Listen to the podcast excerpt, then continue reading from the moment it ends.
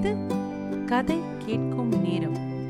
இன்னைக்கு நீங்க கேட்க போறது விந்தன் அவர்கள் எழுதிய குட்டி கதைகள். கதை ஒன்று அனுதாபம்.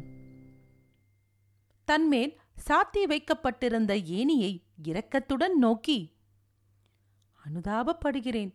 உனக்காக நான் ரொம்ப ரொம்ப அனுதாபப்படுகிறேன் என்றது பரன். எதற்காக அனுதாபப்படுகிறாய் தம்பி? என்று கேட்டது இது. இதுவரையில் எத்தனையோ பேரை மேலே ஏற்றிவிட்டிருக்கும் நீ இன்னும் கீழேதானே இருக்கிறாய் என்றது இது. இதில் அனுதாபப்படுவதற்கு என்ன இருக்கிறது? என்றது ஏனி ஏன் இல்லை? பிறருக்கு பயன்படும் நீ உனக்கு பயன்படவில்லையே என்றது பரன். ஏனி சொல்லிற்று. அட புத்திசாலி பிறரை மேலே ஏற்றிவிடத்தான் என்னால் முடியும். நான் நினைத்தாலும் என்னால் மேலே ஏற முடியாது என்று ஏன் உனக்கு தெரியவில்லை? கதை இரண்டு. அறியாமை.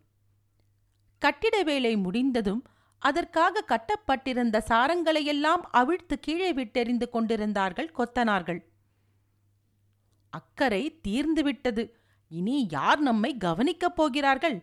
என்றது ஏனி வருவோர் போவோரெல்லாம் கூட ஆஹா எத்தனை பெரிய மாளிகை எவ்வளவு அழகான மாளிகை என்றுதான் சொல்லப் போகிறார்களே தவிர அவற்றுக்கெல்லாம் காரணமாயிருந்த நம்மை பற்றி யார் ஒரு வார்த்தை சொல்லப் போகிறார்கள் என்றது சாரம். கட்டிடம் சிரித்தது. ஏன் சிரிக்கிறாய்? என்று கேட்டது சாரம். ஒன்றுமில்லை பிறர் கண்ணில் படாமல் மறைக்கப்பட்டும் கூட அஸ்திவாரம் தன்னை பற்றி ஒரு வார்த்தை கூட சொல்லிக் கொள்ளாமல் இருக்கிறதே. அதை எண்ணித்தான் சிரிக்கிறேன் என்றது கட்டிடம். கதை மூன்று. இயற்கை. மாலை நேரம். கையில் கமகமக்கும் ஒரு முழம் கதம்பத்துடன் உள்ளே நுழைந்தான் கணவன். அடுத்த கணம். பூ ஒன்றுதான் குறைச்சல் எனக்கு என்று அவன் மனைவியின் ஆத்திரம் மிகுந்த குரலை தொடர்ந்து அந்த பூவும் வெளியே படுத்துக் கொண்டிருந்த நாயின் மேல் விழுந்தது. திடுக்கிட்டெழுந்த நாய் விஷயத்தை ஒருவாறு புரிந்து கொண்டு இந்த பெண்கள் கணவன்மாருடன் சண்டை பிடிப்பதை விடமாட்டார்கள் போலிருக்கிறது என்று முணுமுணுத்துக் கொண்டே திரும்பி பார்த்தது.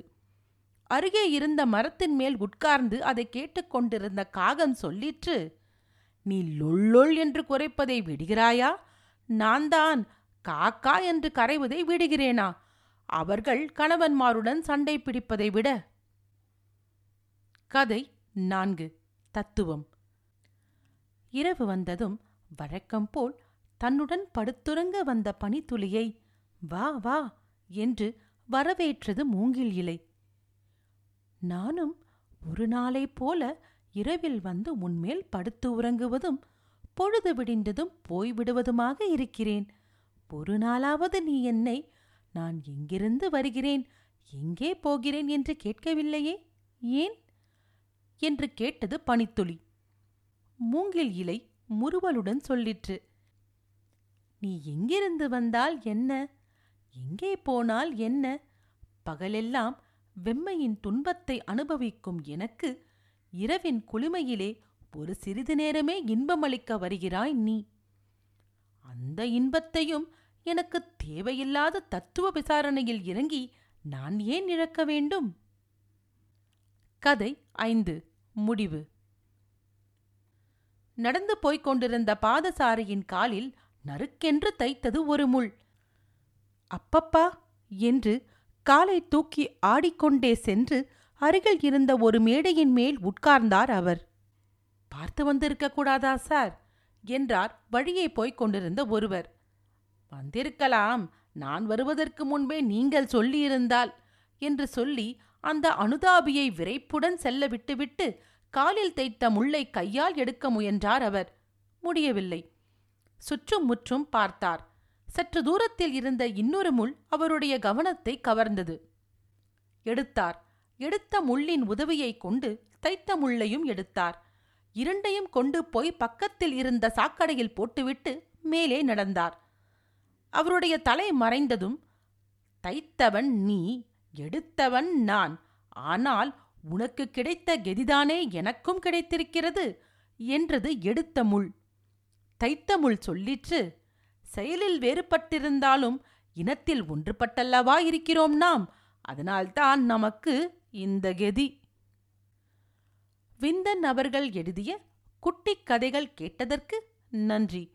மீண்டும் இன்னொரு பகுதியில் உங்களை சந்திக்கிறேன். நன்றி ராரா.